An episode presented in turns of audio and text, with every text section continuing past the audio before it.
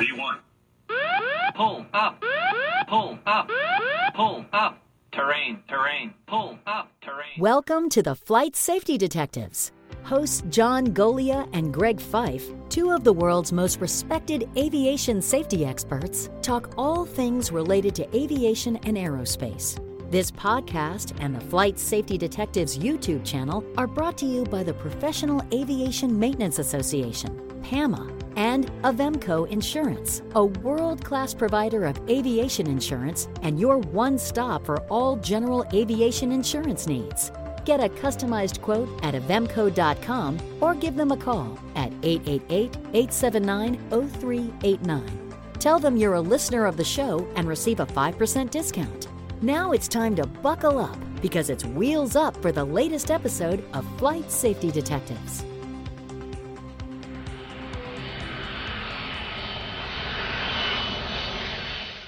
Well, hello, John. It feels like a long time since we did an episode of Flight Safety Detectives. I'll tell you, I have been just nuts with aircraft accidents, running all over the countryside, doing investigations. I think I'm going to buy a house down in Nashville because I've been down there so many times out at a boneyard looking at multiple aircraft wreckages. It's just crazy right now. So uh, I apologize for uh, not being able to uh, to produce a show. Just a crazy, crazy schedule. But I know your schedule has been crazy. You were traveling last week uh, out to an air show, and so uh, between the two of us, unfortunately, um, life and work is keeping us real busy. Yes, I had the air show, plus I had uh, an aircraft damage uh, issue to deal with. So it's been busy, and it's this week is is busy again. So it's uh, it's it's a, a difficult time, and boy, are we cracking up airplanes. We are.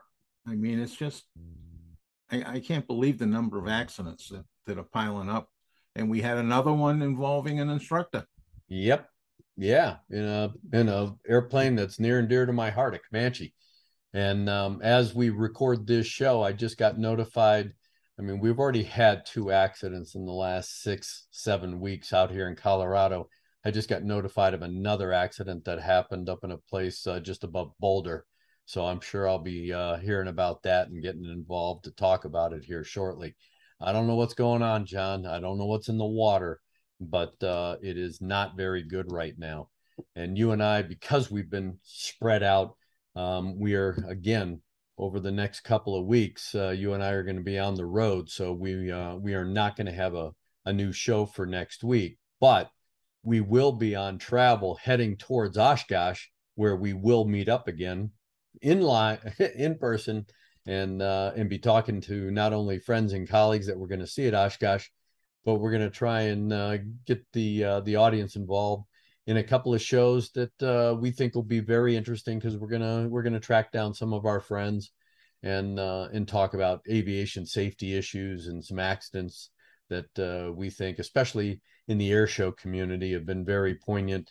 Especially the most recent accident where one of uh, the more prominent air show folks, uh, Dale Snodgrass, was killed in uh, in his aircraft because of a gust lock issue and, yeah. um, when, and when you look at and when you look at Dale's accident, it just demonstrates that it doesn't matter who you are, you're never ever immune to an accident.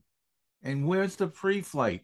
I mean, I I, I I've said it a million times on the show. I feel like a preacher. I see it every day that I go out and sit at the airport. Right, the pre-flights I see are the average is not very good, not very yeah. And it's just it, it's just baffling. I mean, you've got to spend a few minutes looking at your airplane. It's not a walk in, in the park where you just walk around the airplane. You've got to look at it. You've got to touch it. You know, I tell people when I get to them, you know, move the flight controls. If you do it often enough, you'll pick up when when there's a problem. Yep. You won't pick it up the first time unless it's really gross right? But if you do it often enough, just wiggle the tabs, wiggle the flight controls. All of a sudden, one day you'll say, "Whoa, that feels different." Yeah, and in this case, you know, there's some human factors issues involved with this particular accident with Dale. Um, it's a relatively new airplane to him. The gust lock in this particular airplane actually sits underneath the pilot seat. You can still taxi the airplane utilizing the rudder because the and uh, in the tail wheel steering, if you will, but the rudder for, because it's a tail dragger. Um, but in a Cessna 172, 152, you can have the gust lock in the handle in the control yoke um, and still taxi the airplane because it doesn't lock the rudder and the nose wheel steering. And that could give you a false sense of security. So these are human factors issues that we're going to dive into because it's these little things like we always talk about and you always preach with the pre-flight. It's the little things. It's not the big things that'll hurt you or kill you.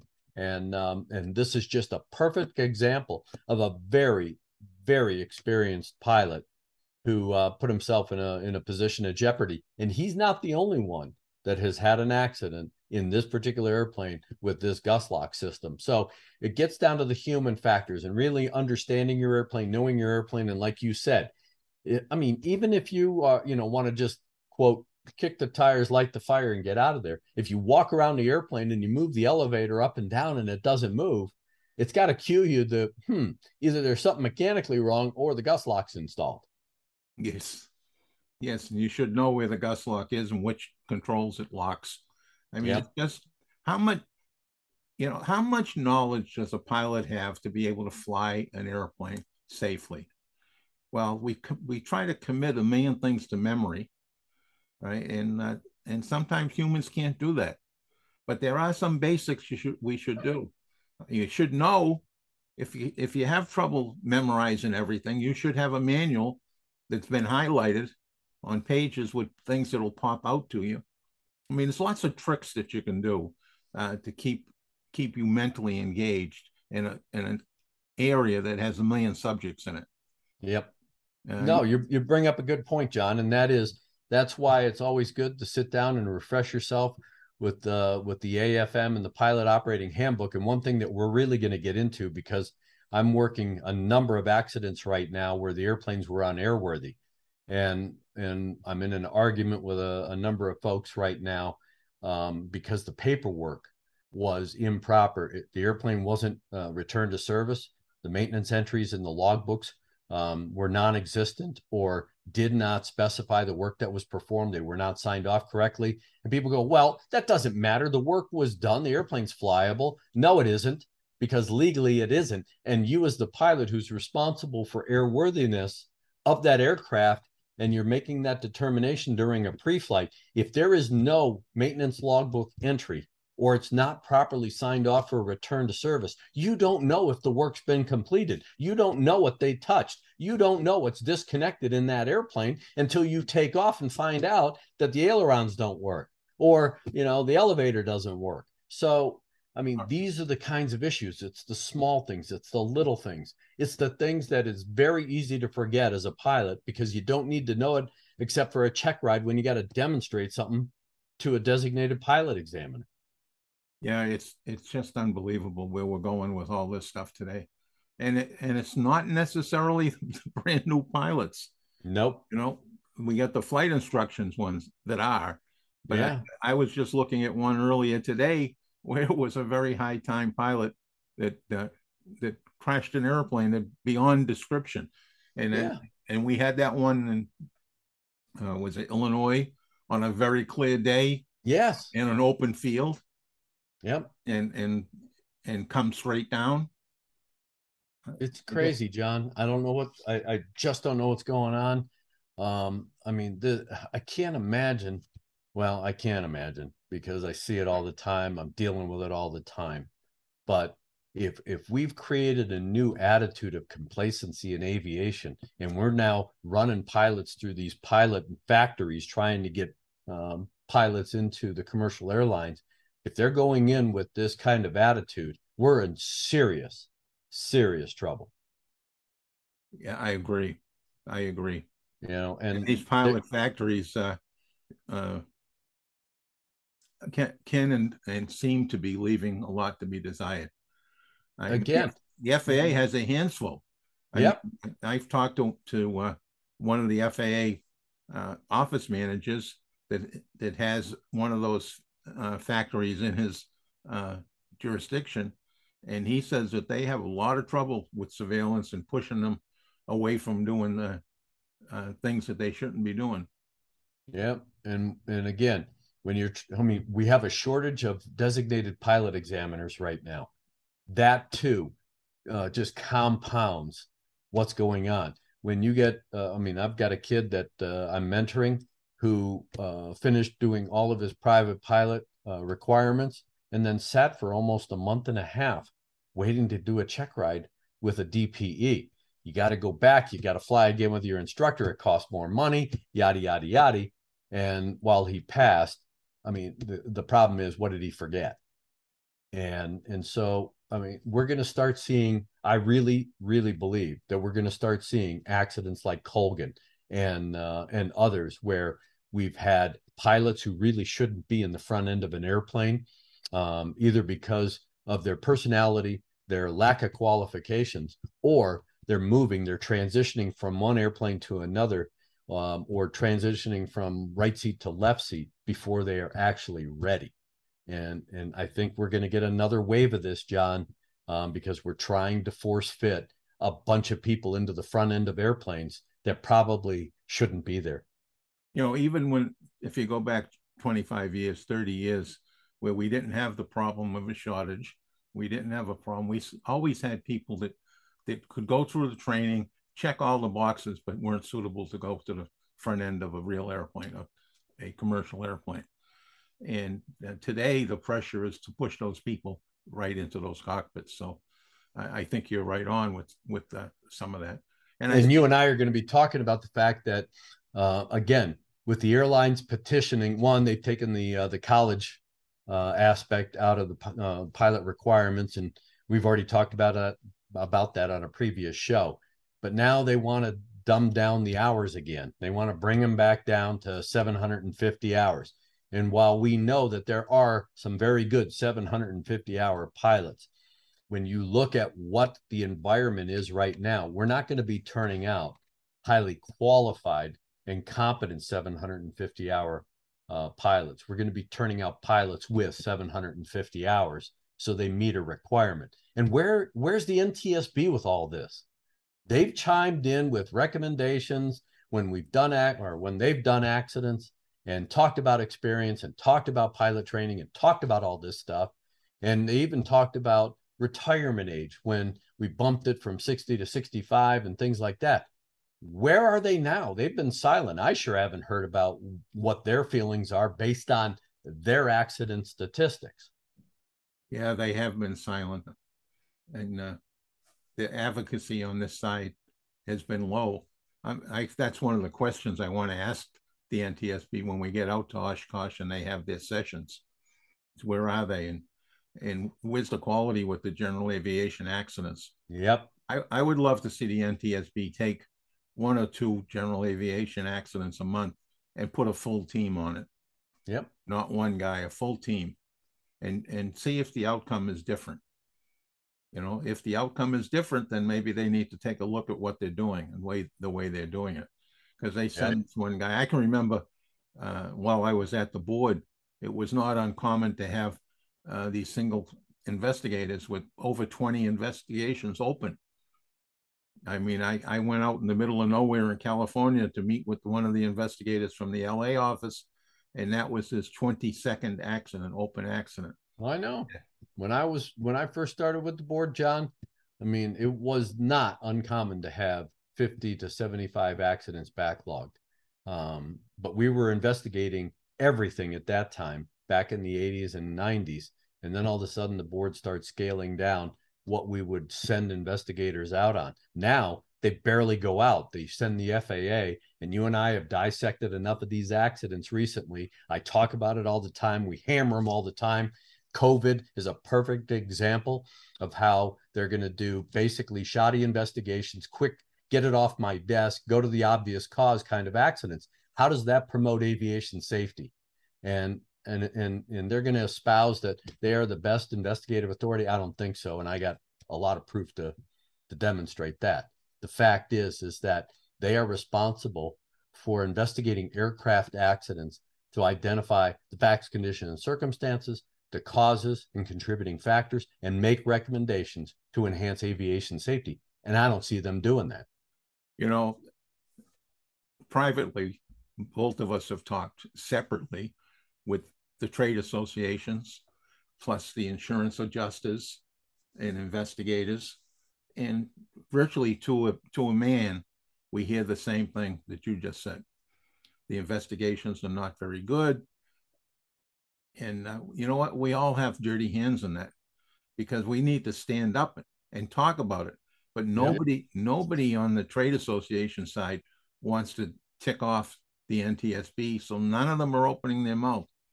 Somewhere along the line, somebody's got to have a forum in there where these issues can be brought up uh, to the FAA and to the NTSB and, and try to get everybody back on track because there's just too many of them now that you see that are very weak investigations, leaving things behind, probable cause that doesn't fit the actual cause.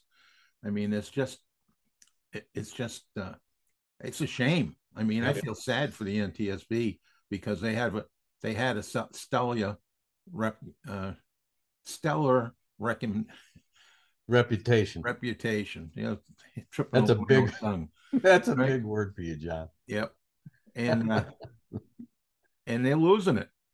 I mean, the European investigations are heads and shoulders now above what when you read their reports yeah compare them to what we're putting out there. Well, the NTSB's I'm waiting for some for them to close out some accidents right now that uh, we've alluded to regarding um, a certain series of Piper aircraft.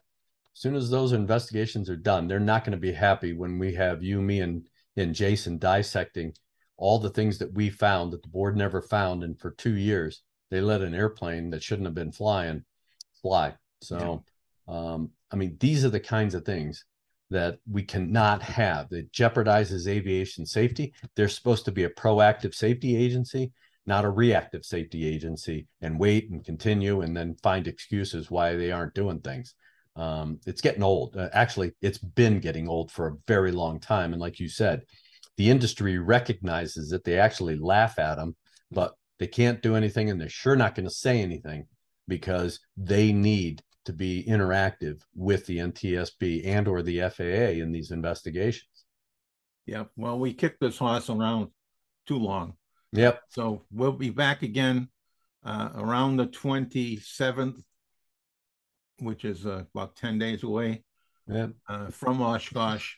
And we'll be back in the groove with our accidents. We're actually looking at changing the format of the show a little bit uh, for more detail into some of these these uh, findings and probable cause. We're always a work in progress, John. That's what makes the the show so interesting is that we're keeping it dynamic, we're changing it up, um, you know, because we're gonna we're gonna take different twists, um, you know. So, uh, yeah, I'm looking forward to uh, to bringing a little different element to the show as well. But better yet, if anyone in the audience is headed to Oshkosh, definitely stop by the Avemco booth uh, on Thursday um, because John and I, the flight safety detectives, will be there uh, hanging out at Avemco since they are our prime sponsor, one of our prime sponsors. And so uh, we're going to be out there chatting it up. So definitely stop by, say hello, give us your story ideas, tell us what you like, what you don't like. Uh, we won't throw things at you and and uh, you know throw water on you if you show up and tell us that we stink. But uh, we definitely want the feedback. We always appreciate the feedback, and we enjoy meeting uh, the folks that listen to the show and contribute through emails and and other feedback for us. So definitely show up, definitely say hello, and uh, we'll be looking forward to uh, to chatting with you. All right, that's two o'clock on Thursday at, at the booth. I plan on being there on Wednesday and Friday as well, but no, not a not at a fixed time. So as we wander around, I planned on stopping back to the booth. Yep, and I'll be there all week because I'm giving a number of different presentations throughout the week, starting on Sunday, uh, basically opening day at Theater in the Woods, and then I'll be uh, periodically giving presentations over in the FAA Safety Forum building, the air conditioned building, and um, and then I'll also be emceeing the uh, General Aviation Awards.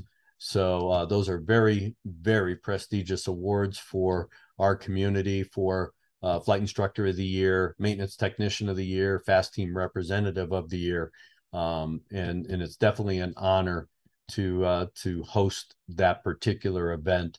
And uh, just you know, full disclosure, I sit on the board of directors for the General Aviation Awards, and then I'll be hovering over at the NAFI tent, the National Association of Flight Instructors, because I do sit on the board for NAFI and we have a lot of good presentations. A good friend of mine, Brian Schiff, and others will be giving presentations. So definitely stop by. You don't have to be a flight instructor to uh, to join NAFI, and and definitely come over and and talk to us. There's a lot of talent over there that uh, you may learn from. So.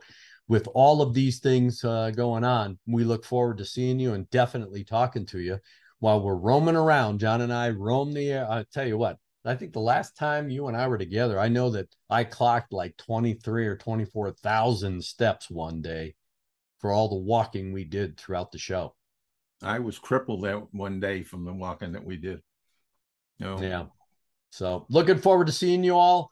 And again, uh, definitely, John, I'm going to leave you with our last words, but uh, we look forward to seeing all of our supporters uh, to say hello who are coming to Oshkosh and definitely stop by, say hello to the folks at Avemco, get some insurance quotes from them. They're great people. That's why we uh, we love working with them, and we look forward to working with them for a long time in the future, and having you as one of our definite, definite supporters for the show, Flight Safety Detective. So with that, John, you have our last words. And I'll I'll be a little more brief than I usually am.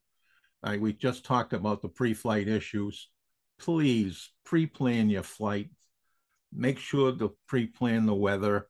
You know, look at point A where you're leaving, point B where you're going, and everything in between. Right? Too many people make mistakes. Watch that gust lock. Touch your airplane. You know, be involved. Be involved. And if you're a student and you're out there renting an airplane, like the ones that we see so many students having problems with in the last few months, make sure you have renter's insurance.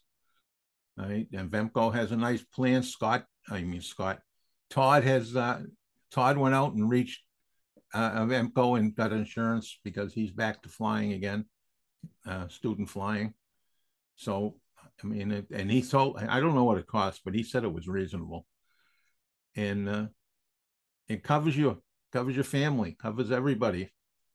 So yeah. don't, don't do anything dumb. Please fly safely.